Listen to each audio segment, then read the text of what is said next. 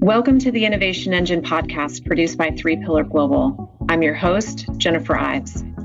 I've spent my career helping organizations digitally transform through developing revenue generating products that customers engage with and love. Now, I'm sitting down with today's innovators, those on the front lines of digital transformation, to learn how they did it and what they've learned.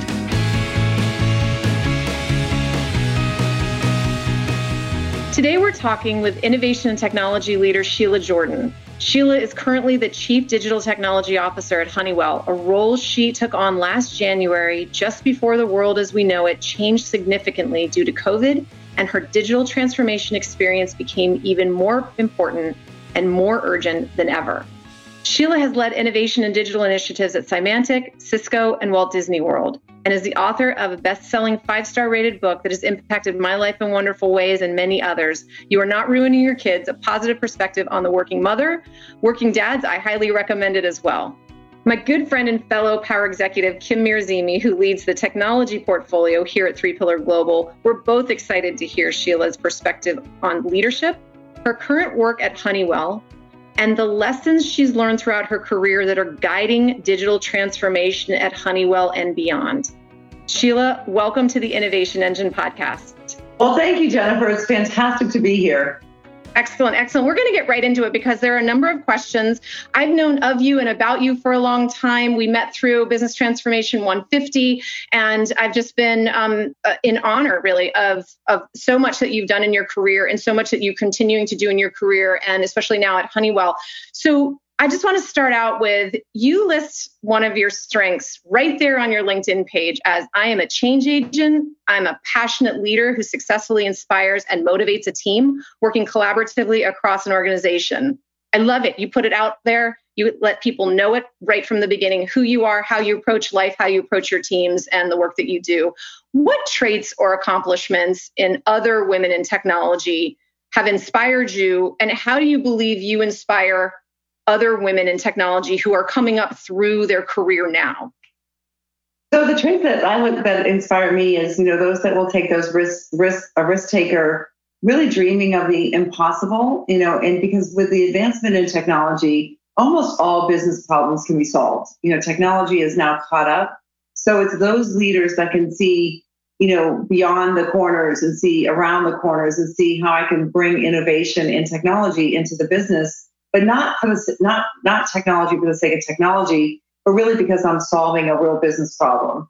The other thing I think that women often bring to the equation is empathy, compassion. I mean, they really see all sides of our employees and the people that are actually doing the work. So those those are the attributes that really do inspire me as well. Yeah, it's so important. And and as as companies grow and we become more global in, in the work that we do, that empathy and understanding diversity of people and different perspectives. And I thought it was such a great point that you made that technology is there to solve it, right? The technology is there. It's uh, it's the leaders who are bringing forward, you know, their perspectives. And leaders and, and the teams, quite honestly. When I think about digital, and I know we'll talk about that later in the agenda, but digital transformation is really there's four components. It's technology, it's the people, it's data, and it's the end to end process.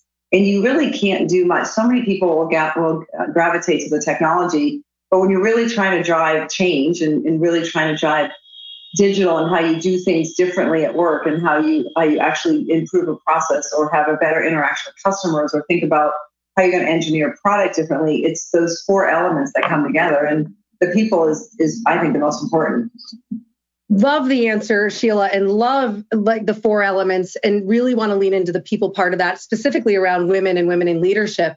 In your mind what's the most significant barrier that you feel women in leadership especially those in the technology world are facing today?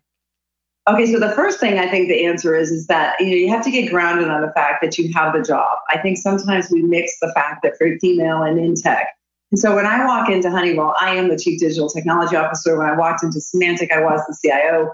And when you open up the door, I mean, every every minute of every day, it's it's really complicated. It's it's pretty difficult, and you have to make sure that you know you remind yourself that you have the job. So, and oh by the way, I happen to be female. I'm not going to hide that. I like makeup and jewelry and clothes and shoes, and I'm not going to hide that. So I think sometimes it's our own mindset that gets in the way, and I don't go around the room and count how many women are in the room because, you know, I got a job to do and I have the, the, the specific role. So my encouragement for women listening is that when you have the job, be the job. Like you have the role and, and almost stop questioning yourself that you have the role. Just execute against it and execute the job and do it the best way you can. Couldn't agree more. Couldn't agree more. Were there any experiences that you found in that, in this role or your other roles, that were unexpected around that exact point? Well, I would say a couple things. One is over over my career and the fact that I'm in IT. I mean, you, I had to get rid of the fact, get rid of the notion that I wanted to be light. You know, getting of course we all want to be liked, but really for me, it's much more important to be respected. You make I make hard decisions every day. When I make a hard decision on one technology or one solution or one area, I'm not making other people happy. So one is I found you got to get grounded in the data, you got to get grounded in the analytics. You have to you know explain the why you've made a certain decision that you have. And again, it's you want to be respected, and you earn that respect through rationalizing the decisions, explaining the why behind it, explaining you know how we're moving and inspiring a team. And it's not necessarily getting making sure that you're liked across the organization. That just kind of is impossible. At Honeywell, what does it mean to be a future shaper? Yeah, so in general, a future shaper makes tomorrow better. And Honeywell employees around the world may define that a little bit differently. From being curious about the world around them to developing the next generation technology, a future shaper really is someone who observes and defines business needs and is ready to make them happen. It's kind of our internal branding. We want everyone in Honeywell to be a future future shaper. How does the, the organization really encourage future shaping? Yeah, so as you know, I joined Honeywell a little over a year ago. One of the things I'm super impressed about is that we have nine behaviors. In the nine behaviors, most companies have values or behaviors, and sometimes it becomes that poster on the wall. Well, that is not the case with Honeywell. Our behaviors are very, very strong. Our performance reviews are about results and how you act and how you are, are managing and showcasing the behaviors. And it's like, think big, make it happen. Act with urgency, be bold, be courageous, and so those behaviors influence the entire culture. The behaviors inform the culture. And that really is allowed. So everyone's, you know, given permission or you're in a culture that it's okay to break glass. It's okay to big, think big and make it happen. And then of course that defines the future shaper.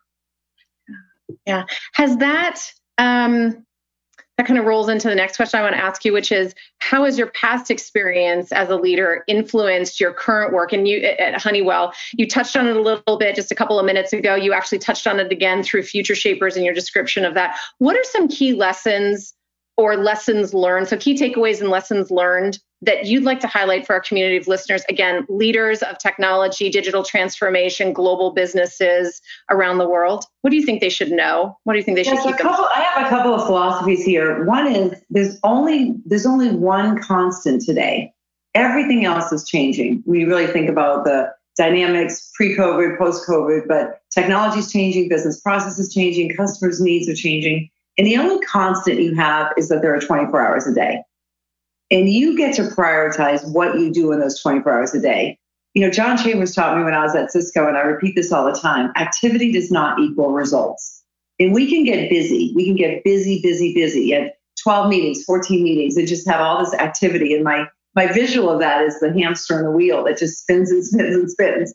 And so, what I think it's really important, and what I try and do every single day, is where do I want to spend my time? What are the things I want to work on that's going to really deliver impact, results? You know, if I go to an, a meeting and there's 10 IT people in the room, I don't need to be there. So part of prioritizing your effort and your time and your your value add is what are the things that you make a conscious decision on what you can really add value on versus you know what your team can and that goes with you know empowering your team inspiring your team they want to step up, they want the spotlight, give them those opportunities, let them take on some big initiatives, you know, have the support and have the have the support for them to do that. But I think it's super important that when you're a leader with a large team, is you take risks with the people, you give them opportunities to shine. You're there to support them in case it doesn't work exactly the way that you expected. But the reality is, is that you get to decide how you want to spend those 24 hours a day. And that's really where you focus on the things that have the biggest impact and the biggest results for the company. Interesting. And in other forums, you've mentioned the the word or the phrase, I guess the word fellowship. you might have touched on that. What do you mean by fellowship? Because I, I I'd love for our community to understand your definition of fellowship. I think it's it's a deep one. It's an important one. Yeah, I, I do have a philosophy on this, and I think leadership is all about followership. You can't be a leader if you don't have people that want to come work for you, and you can't be a leader and, and have a, a following and people that want to come work from you if you don't value the employees, value the work that they're doing, sponsor them, you know, develop them. I have lots of programs that I've done historically in the IT organization and I'm now doing at Honeywell. But um, one is, you know, I really, really believe in movement. I carefully say movement, and not rotation. But in IT, for example, I love to hire athletes and I love to hire really strong athletes that can really move around. You know, my job, if I do it successfully, is when and if I ever leave Honeywell, I've got five people to take my role over. So the best thing to do is if you're running infrastructure, and they're an athlete and they're a talent and they're a good leader, have them go run applications or applications go run data. Now, initially, everyone gets super uncomfortable with that, but the reality is the everything in IT is connected, like everything around technology. So you might write infrastructure, but applications can't run without infrastructure. Data can't deliver without applications. So we're all really connected. So however you choose to organize the structure is one thing. But the reality is, is when someone someone goes and walks in someone else's shoes and takes on a different role, what are you doing? You're learning and growing, and you're now what used to make you frustrated or you didn't understand those people over there, you have them go run it. And it's just such a great career development opportunity for the individual's growth. But also, I really believe in if someone's run something for numerous years, you get kind of tainted. You're defending your own strategy. Whereas if you go continue shaking it up a bit, it really does um, make the team stronger. It gives the individual an opportunity to grow and develop. And you also get a fresh set of eyes looking at a problem from a different lens. Uh, that that's fabulous. I love it, and it's just really it's just elevating it up. It's just all empowerment, right? When I think of that fellowship, empowerment of your leaders and your team members. And you had mentioned Sheila uh, a, a, couple minutes ago of, of talking about deciding where you wanted to spend your time. And so let's switch it up a little bit and go to the next topic. And you know, you started in at Honeywell a little bit over a year ago, and you were approaching this jigsaw puzzle uh, of digital transformation at Honeywell. And, and Honeywell is this multifaceted organization, huge conglomerate. How are you approaching that? How are you? How did you decide to get in? And how did you? How are you approaching that puzzle, if you will? So it's a great question, Kim. And actually, it's one of the reasons why I joined Honeywell. When I was leaving Symantec, I really wanted to take on the next big adventure and really apply all my experience at Disney when I did CRM years ago, Cisco, and I learned a lot about the transformation of applications and, and, and really the internet at Cisco. And then Symantec, we did a ton of transformational effort over the course of six years. But when I got to when I met Darius, the CEO and chairman of the management team, and during the interview process, it was clear that he's made a big they've made a big bet on digital and so during the interview process we talked a lot about what that was and quite honestly i was a little bit surprised when i entered in the gates and and i came in a little naive because i did like nine transformational things at Symantec. we we uh, you know we went to public cloud we did subscription billing we consolidated seven erps i mean what i thought was a pretty big deal and i walk into honeywell and there's actually 42 active transformational programs happening every single strategic business unit, every single function has a digital agenda. And you're right, IT and data sit in the core of that. So the good news is that Darius and the management team have an extremely robust and really profound vision, and they've been at that for two or three years. The other part of digital, if I go back to the four pillars, remember it's data, technology, process, and people. A lot of the technology um, has been in flight and almost completed. In fact, we have 19 strategic platforms in the organization, everything from an ERP to our supply chain um, planning tool to our marketing content to CRM. So, but there's 19 strategic platforms, of which 18 will be completed by the end of 2021. So we'll have almost 100, almost them completed. So if the platforms are done, so you think about the platforms, then what's the next evolution? you really want to get your arms around the enterprise data warehouse. You want to use data so that data is is really consolidated and data is taken from those transactional systems into a enterprise data warehouse so we can see those insights. You can see what's happening in one part. You can stitch together the marketing information to the sales information, which really inform potentially if we're getting customer feedback, it's informing the product developers. So Today, most organizations are organized functionally, and everyone has been historically optimizing the function. I'm optimizing marketing, sales, or engineering, or you know each function. But the reality, and the reason I love IT and I love being in this role, is digital is all about horizontal. Digital allows you to connect and should connect many functions in the organization to create a customer or employee experience that is simply seamless, intuitive, and connected. And so the reason I love IT is we are one of the few functions I think in a company that naturally see horizontally. We have to. We can't go fix the server and break something else. We can't fix the data and break the application. So we naturally see horizontally and, and systemically. And now with digital, it really allows the business to do the same thing. An example I use all the time is I use this airline app, you know, and I can book my family of four on an international vacation in seven minutes or less without pulling out a credit card, a loyalty number, a profile, anything. And it's because, and when you think about that experience, it literally is seven minutes. The reason why it still takes seven minutes is two minutes of it is selecting seat assignment. The airlines quite haven't figured out how to automate seat assignment, which is my wish list for the airline industry, because I like the window seat, not the aisle. But the reality is, is when you have that experience, you really are crossing multiple functions. You're going from sales to marketing to branding to packaging, pricing to actually credit card and finance because you're processing the credit card. And that's digital. And I, when I think about as most companies have to struggle with digital because you're trying to digital, you're digitizing a function, which is great, but you're never going to get that extreme value unless you think about it horizontally and connect those processes together.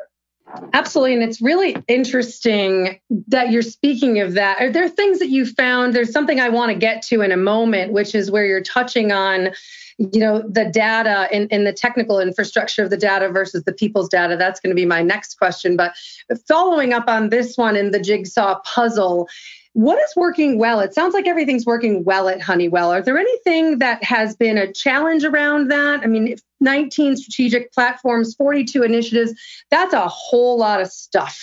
And there's a lot of room for how do we do things better? How do we improve that? You know, having that look back.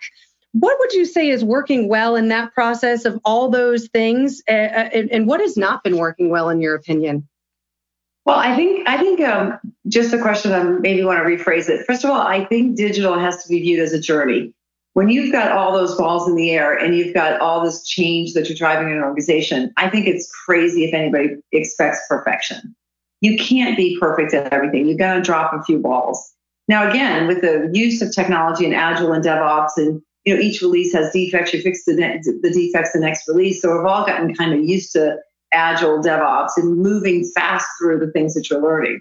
So I think the biggest thing is really making sure that you really you can't expect perfection, but instead evolution and change. And as long as you're making progress and you're moving down, and each quarter, each month is continued progress, I think we've all gotten used to it. In fact, I tease my 84 year old mother all the time, but you know she doesn't quite understand what I do for a living, and so because she has her iPhone, the last five years she's had her iPhone, and she goes, I could update my operating system on my iPhone by pushing this red button. You know, why is your job so hard?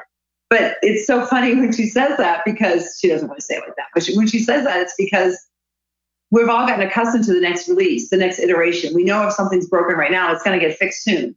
And so I think it's a really significant mindset change for those that have been in traditional IT years ago, where everything has to be dotted and everything has to be perfect. And you know, I think perfection, we all hear the statement, perfection is a is an enemy of speed. And I think in digital, it's exactly that, right? Especially in digital, because you're having a conversation digitally with your customers, partners, and employees. They're going to tell you what needs to get fixed. They're going to communicate what needs to, what's broken, like my example on the on the uh, airline application. They're going to say to you what they'd like next. So if you you really listen and you take that feedback and you realize, understand where they're stuck, that is just new product requirements that we should be incorporating into the next journey of that experience. So anyway, so I think so one is I think you gotta you gotta like speed overtakes perfection.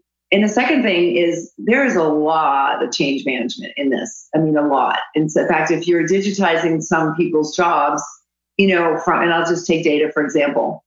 When you get sophisticated at having data, most organizations are spent, there's people that are spent getting the data, the hunters and gatherers And yet, if we get that all fixed in from a technology and enterprise data warehouse perspective and it's all centralized, you don't gather and hunt anymore, you analyze. So the notion, the movement would be hunting and gathering to becoming an analyst or a scientist. So I think that the leaders have to understand the change necessary and then what are the capabilities and talent gaps that you might have in the company and then how do you train and develop that so that you really are moving the people along the same journey as the technology is as it gets to digital and, and, well, I'm just going to say thank you, Sheila, because it was a great lead into my next question. In that uh, you talk about right hunting and gathering, and then you get to analyzing. I would actually suggest the next after that is providing actionable insights from that analysis, right? And so let's switch it up and go when we look at think about it from a cyber perspective one of the things that we've been looking at and have been uh, researching is that you know cyber doesn't seem it's not any longer about just the technical infrastructure of the data right? But rather it's the people's data. The data belongs to those people. And technology is the constituent really of that data. And that those people's data.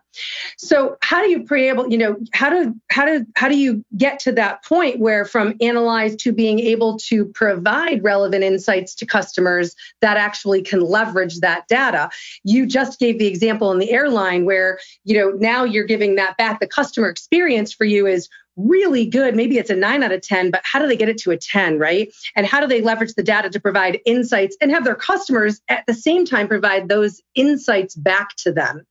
Now, Forge is something interesting to us around there. Where is Forge in that data journey? Well, Forge is super exciting. So, for those of the people listening, they don't necessarily understand, but uh, the company's made a pretty big bet on making us go to a software company. And so, we've taken a lot of the hardware products that we've sold and we're turning, we're, we're turning them into software and creating Honeywell Connected Enterprise. The best way that I can explain that is you know how we all use our phones to really run Nest and Ring at our homes? Well, now take that up a level. Actually, Honeywell controls 25% of the non non-residential commercial property across the world. So we can kind of the controls that run the HVAC systems, the the, the, the controls of, of the building and the physical locations, home building uh, uh, building technologies. Honeywell Connected Enterprise's vision is to connect all that from a software standpoint. So the person in charge of real estate for a big multinational conglomerate can really run and see everything that's happening in their Dubai location or Ohio location from their phone from Forge Analytics. And really, it's the ability to see is the HVAC system up? What's the air quality like? Is my sensors or miners, are they performing? So everything in the building, not just corporate IT, is being able to see through Forge Analytics. So the best way, and this is why I get so excited about what Honeywell's doing, is it really is the intersection between IT data, the corporate data that would be used to run the company and the and the organization, and OT. So it's really where IT and OT data are going to come together. And right now, I mean, we just have we're in Forge Analytics is the ability, the window into seeing that and analyzing that and being super predictive about you know the, the quality of that of the quality of the experience and also some opportunities and very predictive if there is an incident they can actually respond to that that incident pretty quickly it, it's a game changer in my opinion Absolutely, 100%. It's super exciting. Um, we're reading up on that and we're excited for you and to see what happens and how that uh, evolves. Last question for me, and Jennifer, I'm going to hand it over to you again. So, infrastructure still is super core at the end of the day. Um, and and how do you see infrastructure management is not going to go away? You've been at Cisco, you are well versed in infrastructure management. How do you see that playing into industrial IoT? Well, it's a great question, and, and I'm so glad you mentioned it. But I just think that you know we we as consumers can't, as people and consumers can't live without the network, right? And we've all had our own experiences at home with COVID, and when you have you're on, you're trying to work, your husband's trying to work, the kids are trying to work, or whatever. It's like you now the biggest argument in the family is the the use of the network, right, and the sharing of the network. So I think we've all gotten just super much more aware of how important the network is. So, and when you think about the network, it's really about speeds and feeds, right? How fast can you actually process data and get across, the quality of being up, the resiliency, the availability. So there's a lot of stuff happening in this space from a technology standpoint. You know, 5G uh, is coming out. Other companies are talking about 5G, which is the cellular part of that, which is going to increase the speed of our phones and the quality and what you can do on your phone. So think about video, think about the speed of being able to do all that content crossing over at say 5G. But in a corporate network, it's just so much more important. And you think about all the things that we've done traditionally, like you got to make sure you're connecting all the buildings and physical locations across the globe. But also, you want to do that in ways that are more modern and more contemporary. One of the things we're rolling out is something called SD WAN, which SD WAN is a software networking capability. So if you think about it before, it was really built on hardcore circuits and every site had to be connected. And when, when a site went down or when you lost connectivity because there was a natural disaster or something happened, you have to call the, the carriers and get the circuit replaced. And it was just a long process. Uh, inexpensive. Well, SD WAN allows you to have that connectivity from the corporate facility as all the local branches and connect that vis-a-vis software. So think about that for a second. If I see congestion in one location, I can from my from my from my computer in, in Charlotte can reroute that traffic and that congestion. If we decide to do an M&A and we want to connect that building pretty quickly, you can do that in days, not months. So the whole ability to have this kind of resiliency and this ability to really run the connectivity across the organization is super, super important. So, and there's a whole bunch of other changes happening at the network layer as well, data center consolidation and what we're doing, of course, with all the data centers. But I just firmly believe that connectivity is even more important than it was before, just because of our own personal as a consumer. When you layer that into a corporation running, the network just has to be up. Like it's just there's just no excuse for that. The network has to be. We expect it like electricity in our homes. Like you flip a switch and it works. But now you layer that into the manufacturing and you think about IoT and smart factory and think about a smart factory where it has all automation and all machinery and it's smart, it's more machines than people, then you can't work without the network. So it's going to get more and more and more important as we evolve more into the automation of the manufacturing sites you talked in, and this is this is a, great segue into the next um, the next question that we have for you, and it's around data, right? So you were talking about Internet of Things, we're talking about connectivity. You've talked a lot about data and data talking to each other, and how and how Honeywell and other large and small organizations are really relying on data and you know to build out the product, to have different products talk to one another, to to garner insights from the data. What is um, well maybe maybe I'll rephrase that. Do you agree that data strategy is maturing from connectivity to interoperability based on some of what you just shared? Yeah, so I'd say that a little differently. I actually say, would say it a bit stronger. Data is the currency for digital transformation. Digital transformation doesn't work if you don't have data. And when I think of data, we all talk about this big bucket, but I really do think about it as two different ways. One is the data that you need to use as you thread through that experience. And my my uh, airline example, Sheila Jordan. Here's the profile. Here's how many times I've traveled. It's all that information about me. Then here's the profile about my family. And now, like where you've traveled before and where you want to travel. And then, of course, data is a component of data is my credit card information, and all that is seamlessly or magically all in my profile and my record. And that just completely shifts through that experience. Another example that I think is a bit more compelling is let's look at Amazon. I'm a big shop. Who isn't a shopper of Amazon right now, right? We order all the stuff that brown ugly box. Sorry, Amazon, but that brown ugly box shows up in days, uh, and all of a sudden you're excited you get all the products and service you want. Well, um, I, you know, you can buy everything. So when you go on, to, when you think about Amazon, I have a a house still in California in, in, in on the lake, and when I leave there that house, I go through all the inventory of what I want. And literally, the last time I did this over the holidays, is I ordered Windex and a small generator and everything in between on that experience. And so when you think about the number of products they have and the supply and distribution that they're doing, and they're getting to us with the thousands of partners that they're working through, the thing that's stitching that all together again is data and process. So it's become so much more important as you're thinking about these digital transformations and how all that has to flow. So that's interesting and great. And that's about the customer experience. But you can't do that and you can't improve the customer experience unless you go back to Kim, what you were talking about, is you got to have the discipline and the skills inside to look for those insights. And I loved how you said AI, because I thought I named AI to be actionable insights, not artificial intelligence, but you said it for me. So anyway, we'll debate about that. But I do think AI is actionable insights. Data resides in those transactional systems. It's interesting and great. And you can look at your bookings and revenue and expenses in arrears, you know, with transactional, you look at what happened that last month. But insights take that data from those different transactional systems and find out Sheila Jordan, our, our customer base wants to get seat assignments automated on their airline. So it's the insights that really drive this extreme value. And I think it's it's super important. And we're gonna and, and again, the technology is is available. We're doing a lot of AI, machine learning within Honeywell. We're doing a lot of bots within Honeywell, automation within Honeywell, bots and stuff. So the technology has caught up. And so now what you have to make sure is that you have the people and the skills and talents to be able to use that information and do something with it. And that's where I think is still somewhat of a gap across most industries.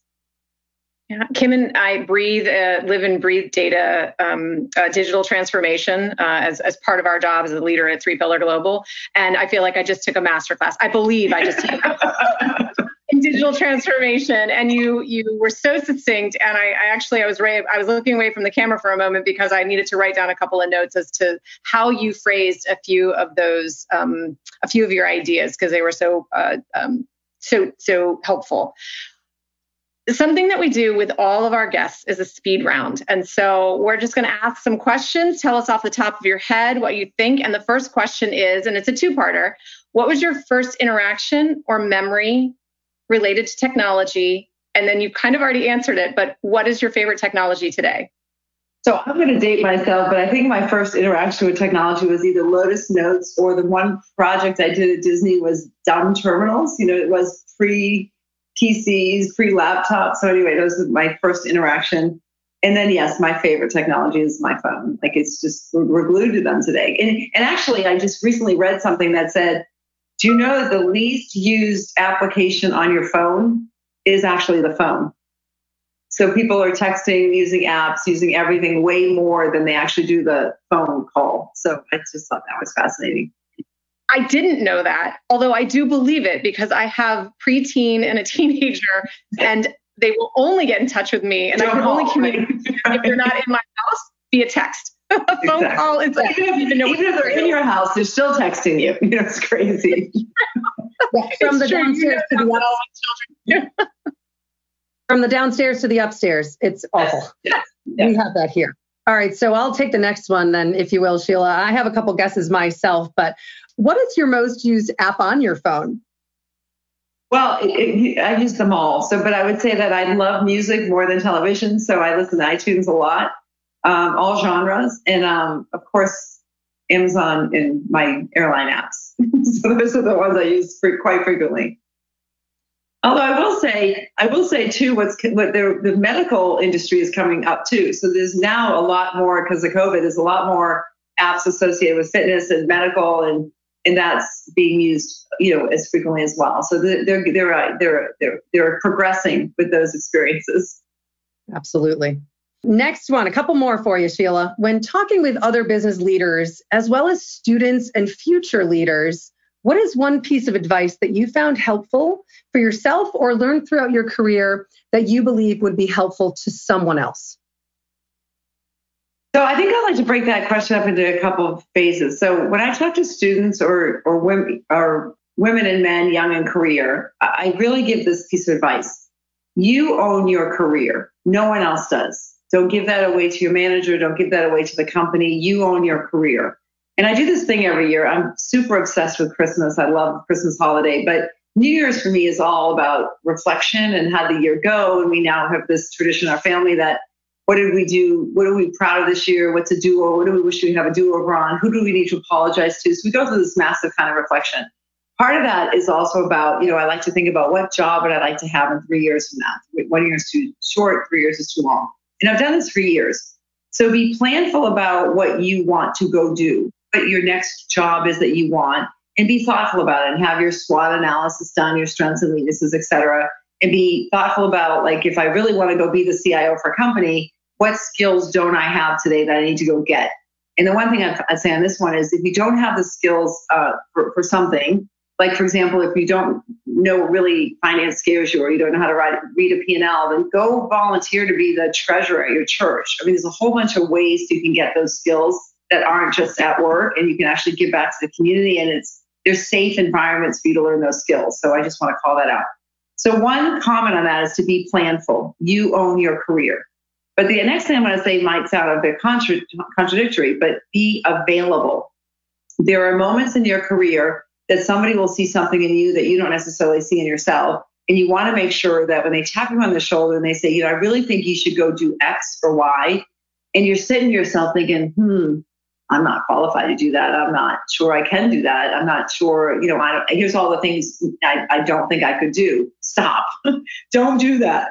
You know, reflect on it, think about it. A leader or someone has seen something in you that they think you have the potential. Going back to my first comment about being an athlete, think about it, absorb it, and then even if you don't know everything, that's when you should go. I've had my biggest growth moments in my career when I'm super nervous. I got butterflies in my stomach. It's not everything about the job that I know, and that's where you grow the most. The good news is that you apply your experiences, you apply your your style, you you apply your knowledge to that to that new world, and you're going to learn the piece that you don't know really well just through experience, learning, and asking questions. So, for the young um, young adults and young professionals in the audience, be planful but be available. To my other kind of peer business leaders and you know business leaders, I would just say if you're a business leader that that really, really explore the use of technology. Technology is now available to solve most complex business problems. It's not the only thing as I go back to the four pillars, but it is available to solve your business, your complex problems. So test things, PO, do POCs, you know, have your team showcase that opportunity because it really can can really deliver some significant growth to your company. Oh my gosh. Sheila, thank you so much for joining us today. I, I, can't tell you what a pleasure it's been speaking with you, having you share thoughts and insights with not only Kim and myself, but our, our entire community of listeners for the Innovation Engine podcast. Um, where and how can people get in touch with you online is linkedin if somebody wants to reach out and maybe just connect and or connect with a question what's the best way for someone to reach out to you Yes, LinkedIn. I'm very social. I'm pretty much out there, LinkedIn or Twitter, but LinkedIn is preferred. Okay, perfect. Perfect. Again, thank you so much for joining us today. Thank, thank you very sure. much. It was fun. Thank you. This has been an episode of The Innovation Engine, a podcast from Three Pillar Global. If you have questions, comments, or guest suggestions, email us at info at threepillarglobal.com.